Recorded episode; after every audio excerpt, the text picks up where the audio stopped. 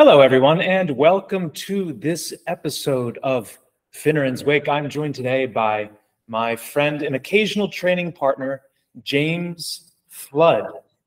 This series, I think, we'll give it the name Flood and Finn, or Finn and Flood. I'm not exactly sure, but we're going nice ring to it. It's a lovely ring to it. But in this segment of Finneran's Wake, we're going to focus a little bit more on fitness, wellness, longevity, well-being, all subjects of which my dear friend James is an expert. So you're bound to learn a lot from him. So James, there are countless topics about which we can talk. I thought today that we would maybe do a little introductory segment where you tell us a little bit about your history in fitness and wellness and bodybuilding and things like that. And then I thought maybe we do a quick overview of our nutritional approaches, how we approach eating. So I'm going to give the floor to you for a few minutes. And be sure to look at the camera at our beautiful audience out there and tell us a little bit about your history in fitness, wellness, and, well, longevity. Well, definitely. Yeah. I mean, thanks for the amazing introduction. That was very kind of you. I really got into fitness and just working out in general. I mean, probably like around, seriously around 15, for football and baseball. But I've always had just a love and passion for fit, like just humans, in general. Like, I was born April 2nd. That's, either opening day for baseball or WrestleMania. So it's a pretty good combination of both. And, growing up in the 80s, being that, I was born in 84. So, I'm not going to display my full age, but, no, 39 doesn't matter. But wrestling was amazing when I was a kid. Like, we had Hulk Hogan, the Ultimate Warrior, just so many different superstars that were insanely jacked, ripped, fit. And at an early age, even I remember being WrestleMania 6, which stood out for me tremendously. It was on my birthday. Hulk Hogan, who was one of my favorites, wrestled the Ultimate Warrior, who was my ultimate favorite. The two of them were just the pinnacle of the sport. And Ultimate Warrior, make a long story short, won. And I think from that day on, I was like, I need to be jacked. That was it. And so I had no idea over the course of our friendship, I had no idea that it was WrestleMania that inspired you to become the person that you are today. Well, it's a combination of WrestleMania and a bunch of the Arnold Schwarzenegger movies. Even the B ones, like Commando and stuff like that. Sure. Conan the Barbarian, just to name a couple, Definitely gave my son, who's 6 now, whose middle name is Conan. Not after the late night TV host guy. O'Brien, of course. Somebody actually thought that up. Right, not exactly a paragon of fitness, though. No. He's quite nimble, though. I've seen O'Brien dance on that stage. So it was either Major League Baseball or Major League Wrestling. You seem to have been drawn more to the latter, to the wrestling. You saw these, godlike Olympian figures who were massive, who were, muscular beyond all conception. Yeah. You then fell into Arnold Schwarzenegger movies. So that was your progress as a child. Yeah, as a child. And you were exposed to these things quite early. Yeah, growing up, just to give you a little quick background, I'm Italian. My mother was 100% Sicilian. My dad's Irish and German.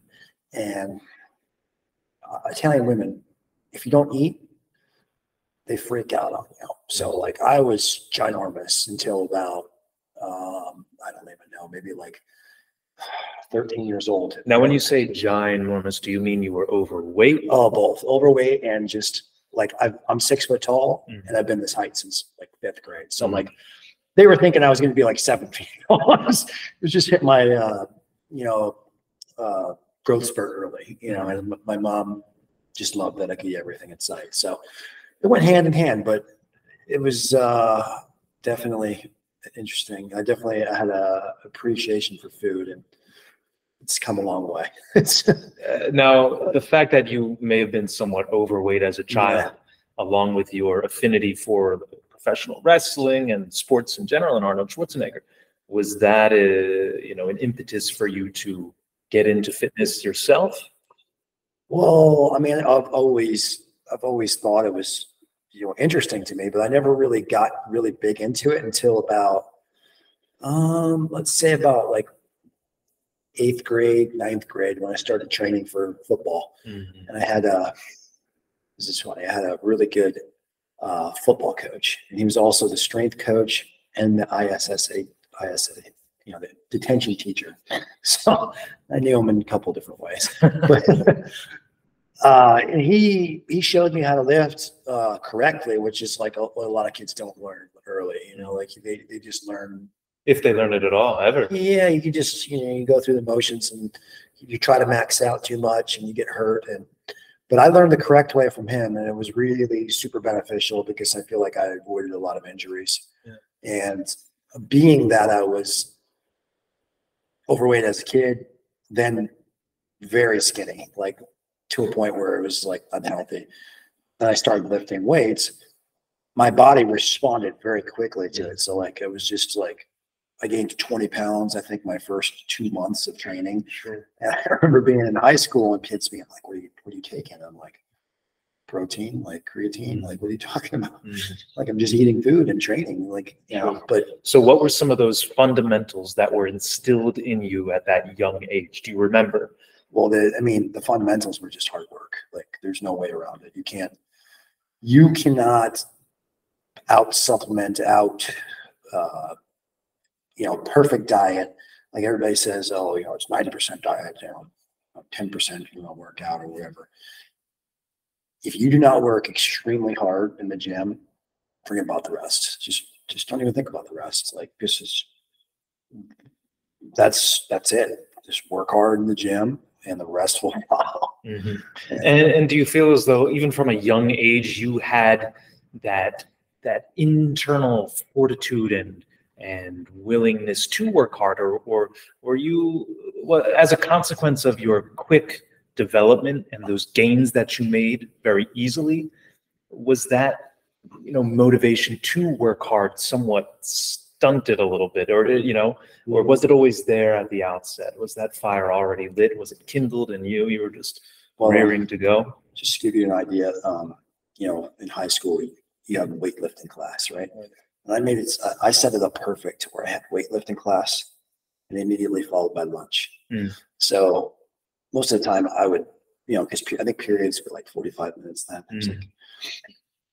I skipped lunch. I stayed in the gym, and I would come out and I'd have my protein shake followed by at the time it was Celtec. I don't know, this stuff was like, gain 10 pounds in a week, you know, as the advertisement. And yeah, it did work. It worked. It did work. Yeah. And I set it up to where I could just work out for at least, I think because lunch was like at least a half an hour. So I worked out for about an hour and 20 minutes and then down my protein shake, went on to the next class. So at this point in your fitness evolution, whom were you following? You said Schwarzenegger and Hulk Hogan were your heroes of your earlier years, but, you know, to whom were you now looking up at this point in your life? Well, I bought the Encyclopedia of Bodybuilding by Schwarzenegger. And if you are just starting out, or even if you're intermediate or advanced, like, you read this book, you're fine. You can, all the different training principles, like the rest pause, supersets, giant sets, you name it, it's in that book, and it shows you how to apply it to your training, and so you don't get stagnant. So I learned at a really young age that you can't just do the same thing over again, because your body's very adaptive. Like, you know, I know this guy. I mean, we went running a couple of times, and, you know, his running pace is a little different than mine, but faster is the word. It's different. Slightly. By different, you mean faster. No, but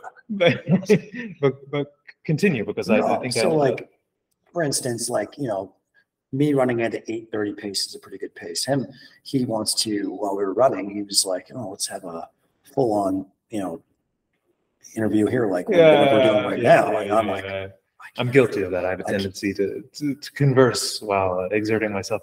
But yeah, you're absolutely right. So, you know, of course, you at this point, you were just beginning, well, maybe not just beginning, but you were earlier in your running career, let's call it.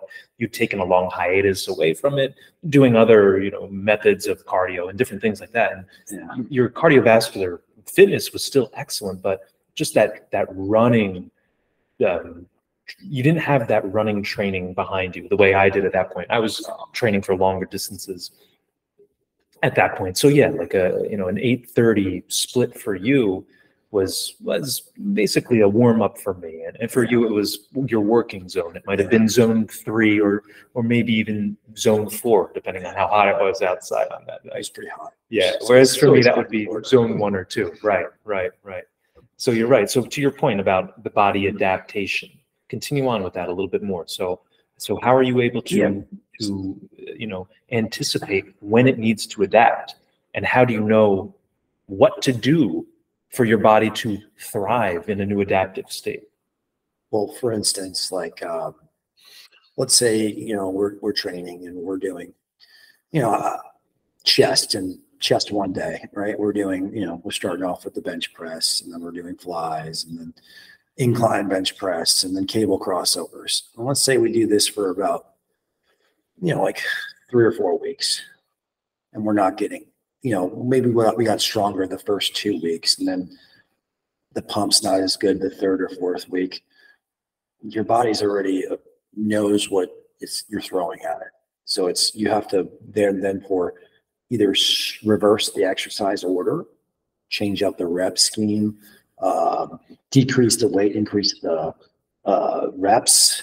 I mean, there's a million things you can do. It's just, you just got to listen to your body. Sometimes, like, you know, depending on what you're trying to do, you don't need to throw a million pounds on the bar. Like I can get, like, and I've learned this the hard way. I mean, you know, training for football, it's all about how much you're lifting. And plus you got everybody in the locker room, you know, like cheering on them.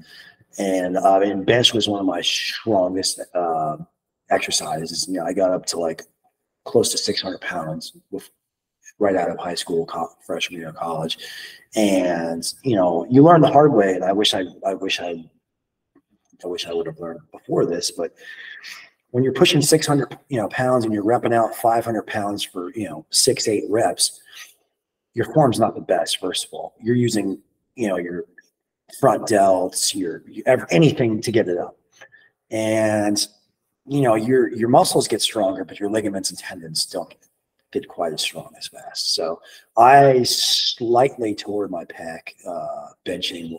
I had 375 on incline. I had my girlfriend at the time probably weighed like 96 pounds spotting me about it. Oh, goodness. Yeah, I felt it. It's almost like a violin string, like ripping. Like I'm like, okay, I was able to rack it without killing myself, and I was like, I rethought my training after that. Like it was that and a partial tricep pull that same year, and I was like, what am I doing? Like, I mean, I was strong. I was by far the strongest, like, I feel like, ever. And, but I didn't look right. I was puffy. I was eating way too, my micro and macronutrients were way out of whack. I didn't even track them. I was just eating everything in sight. And, yeah, I just looked like a swollen walnut or something, you know? And everything was hurting. And that, you know, I think from now, like, that I've rethought. This was back in college, you know, this is like a long time ago. Yeah. But I've rethought my training, and just everything's injury prevention now, and everything is how hard can I go without injuring myself? Yeah. And how smart, all about the pump. You know, like, you know, you've trained me a couple of times. It's always about the pump. Yeah. It will be. It shall be forever.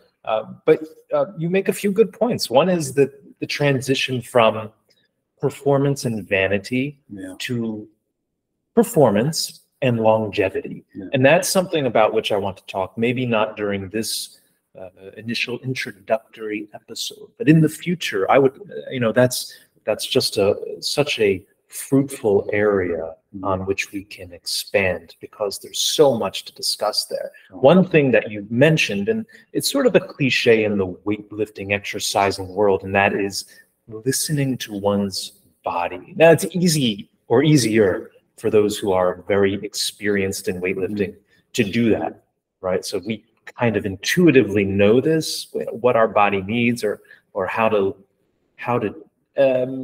adjust your workouts so as to optimize your body's performance.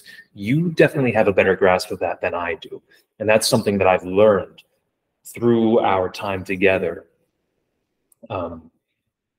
And I've been better able to integrate those lessons into my training. So now I know my body even better, thanks to you, thanks to the knowledge of your body. But for a novice, someone who's just being introduced to weight training, let's say, they don't have that intuitive grasp. They don't have that understanding, that experience. So how does a novice come to know his or her body in that intimate way that you just described? Oh, I mean, I've learned it by trial and error. It's just, I push my body to the limit so much. And you have to understand the difference between, it's going to hurt. There's going to be pain involved in lifting weights, but you need to understand the pain between muscle pain and ligament and joint pain. Totally different. Okay. Totally, way different. So like when a muscle's been totally fatigued, it actually feels great, and you'll feel it start to cramp. When when it's a joint or ligament, it's more of a sharp, like, ow, that's not right pain. So you don't want to get to that point where you're hurting ligaments and tendons, and you want to use a weight. Like everybody sees, like they see these bodybuilders, they see some massive people lifting, like for photo shoots, like 600 pounds, and this is how they got all big. That's not how they got big. I mean, yes, that comes with the territory of what they're doing. They're using performance enhancing stuff that will put on tons of muscle. Okay. So like if you're just an average guy coming out, just starting, lift as heavy as you can for, like, let's say 12 reps with good form. People try to go too low reps, and then if you're trying to be like a power lifter, have at it. But if you're trying to look good, get in shape, if you're doing 6, 4 reps, super heavy, you're kind of like defeating the purpose. Maybe once in a while for strength gains, but I like to stay around the 12 to 15, sometimes even higher. Like sometimes we'll go crazy. We'll do like some 50 rep stuff, but it's just, you just got to listen to your body, and you'll know. Your body will tell you. Yeah, and that's a new approach to lifting to which you've introduced me, this higher volume training. Again, forever chasing the pump and often achieving it and grasping it, but doing so at higher volume workouts with higher, lower amounts of lower weights, but higher repetitions. So I think that's everything you said is right. Now, aside from being my friend and my training partner, you're also a trainer in your own right. So maybe some of these novice exercise enthusiasts, let's call them, the young James or the young Conans, they can seek the advice of somebody like you. And of course, we're in the process of building up and enhancing your social media presence and the Instagram and the Twitter and all these sorts of things. So stay tuned. In the coming weeks and months, we're going to have much more content and material over which James will have control, and perhaps you'll be able to contact him and access him and his expertise and be able to receive some sort of training regimen from him. So that's something that we're looking into for the future. But I think the general advice is well taken for the younger lifters. So I want, again, in the future, I want to enlarge on these themes, but I did mention nutrition, okay? And I don't want to conclude this initial introductory episode without touching on that just a little bit. So nutrition, eating, diet, call it what you will, it's something about which we're always talking. And I'm forever interested in new techniques and how to optimize absorption the hours at which you're eating, the actual substance that you're consuming, you know, how many grams of protein you need, how many grams of fat, how many grams of carbohydrates. So talk to us in broad terms about your current approach to nutrition, just at this moment in time, currently. You know, what is your general philosophy? Or is it a vegetarian? Is it omnivorous? Is it carnivorous? You know, do you have cheat days? Just give us the broad scheme. Just veggie burgers. Just veggie burgers. That's it. Morning Star. Impossible burger. Burger King for breakfast, lunch, and dinner, and you're set. Oh, just kidding. First of all, I've done it all. I've done the 9 to 8 meals a day, you know, every hour and a half, protein, carbs, fats, you know, where you weigh it out with a little scale and all that, you know. So I know just by looking at a piece of protein, like about how much it weighs, you know, it's, you do it several 100,000 times, you know, you don't have to do it anymore. So I don't weigh anything anymore. I'm doing like intermittent fasting. So like when I wake up, I usually don't eat until about 12:30, you know, sometimes 1 I'll go to. And my first meals, you know, I don't like really meal prepping and doing all that, but you know, occasionally if I'm trying to get super shredded, I will. I'll just go to like, you know, like normal places, but I'll find like what's healthy. I'll go to Panera, and like, let's say we go to Panera for lunch, you know, I meet my girlfriend, and we get, you know, there's a chicken, avocado and rice bowl. It's perfect, right? And you know, like I make sure I get at least 50 grams of protein in that meal, right? My carbs are probably like around, probably around 75 to 100, right? And my fats are probably around 52. So they're bigger meals because I'm only having 2 major meals and then 1 shake or a snack. So you're fasting intermittently. You're eating 2 relatively large meals a day. And why are you fasting intermittently? What's the point?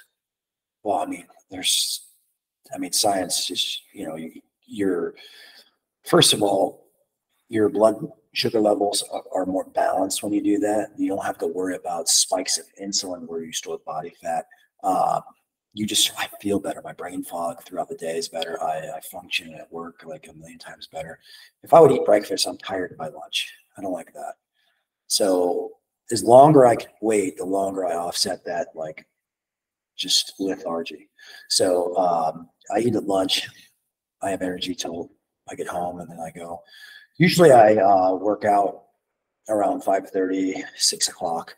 So if I'm going to run, which I usually run about 3 miles with my dogs before I go train.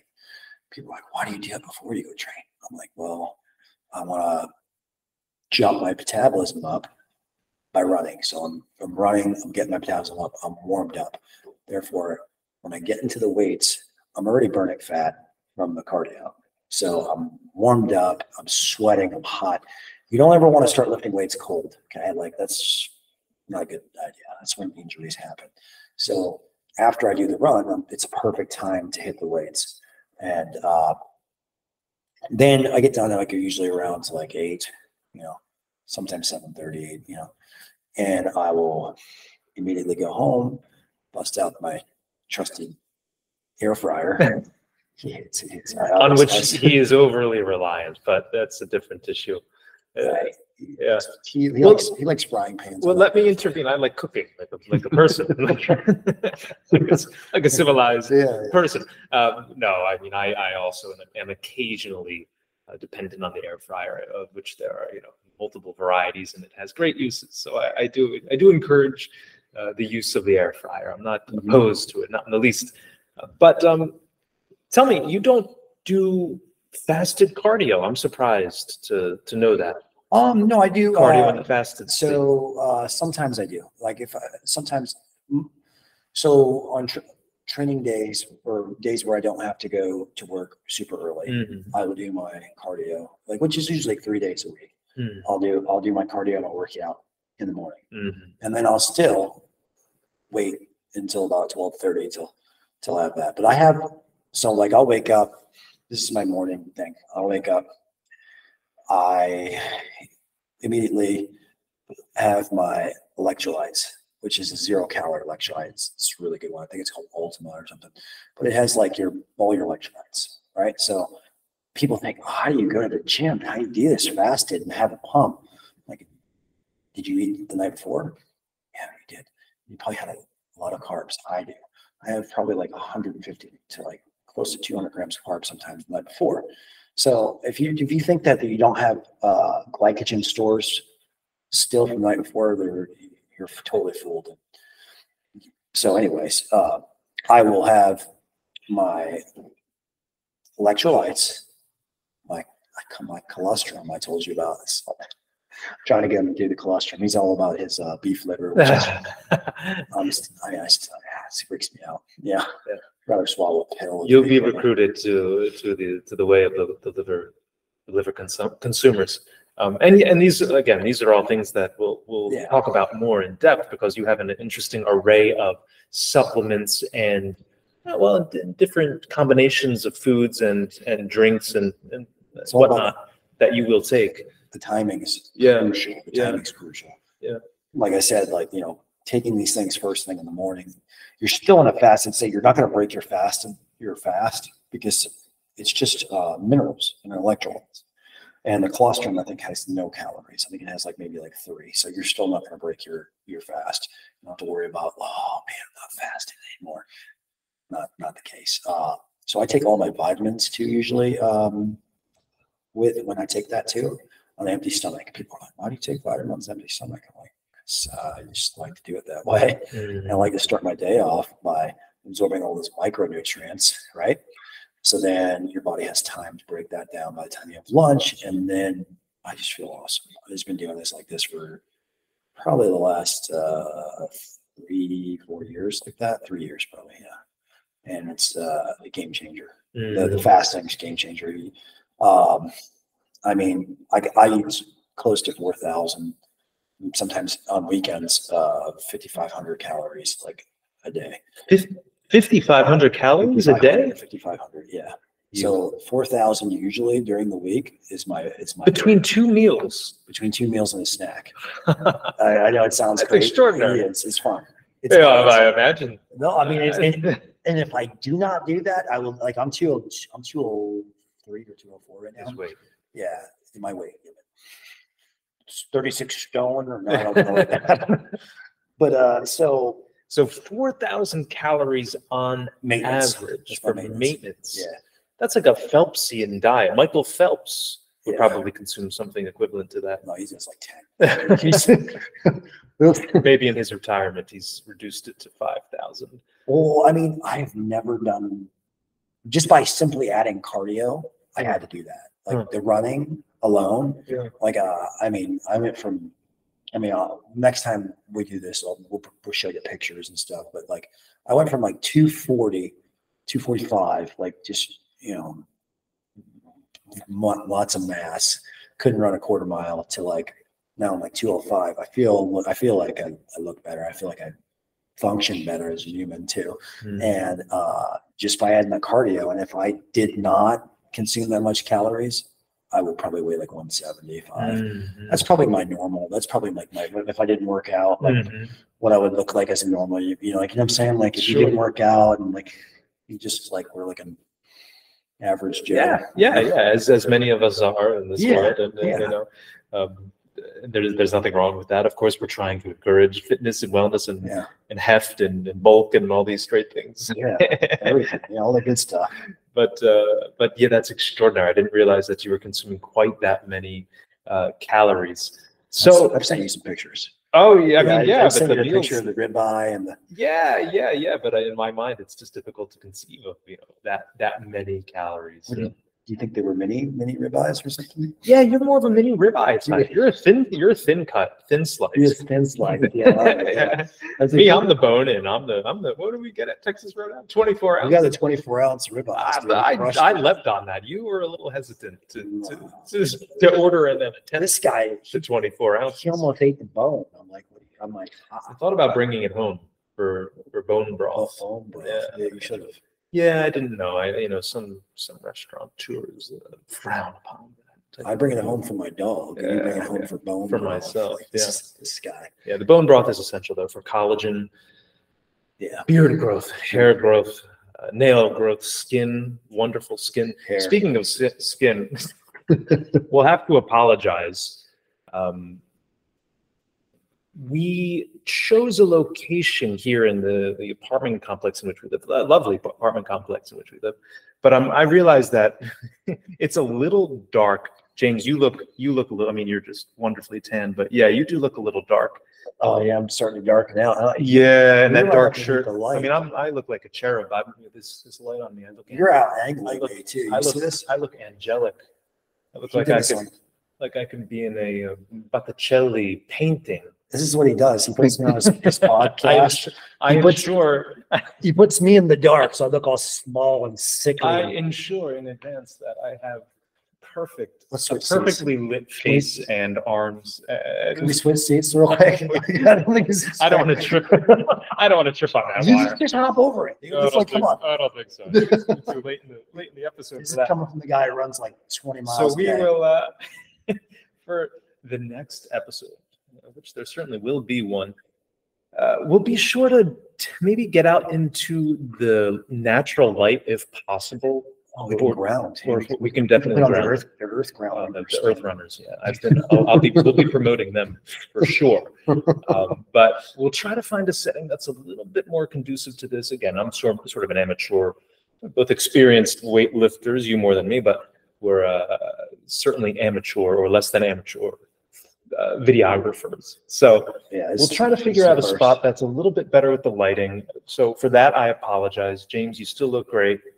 Hefty, strong, but a little dark. Can you see my face? They can't even see my face. I don't know. You gotta, hopefully they can see the beard at the very end. That's all that matters, right? It's really dark. Coming in well.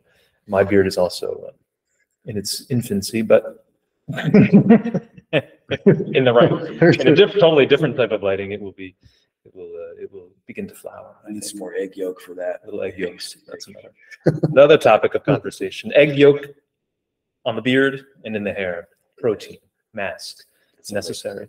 So I think we will conclude our inaugural episode of Finn and Flood on that less than edifying note. We're talking about the camera and the lighting, but today we covered a little bit about your history, how you got into fitness, Hulk Hogan and Arnold Schwarzenegger, get a hat tip for that.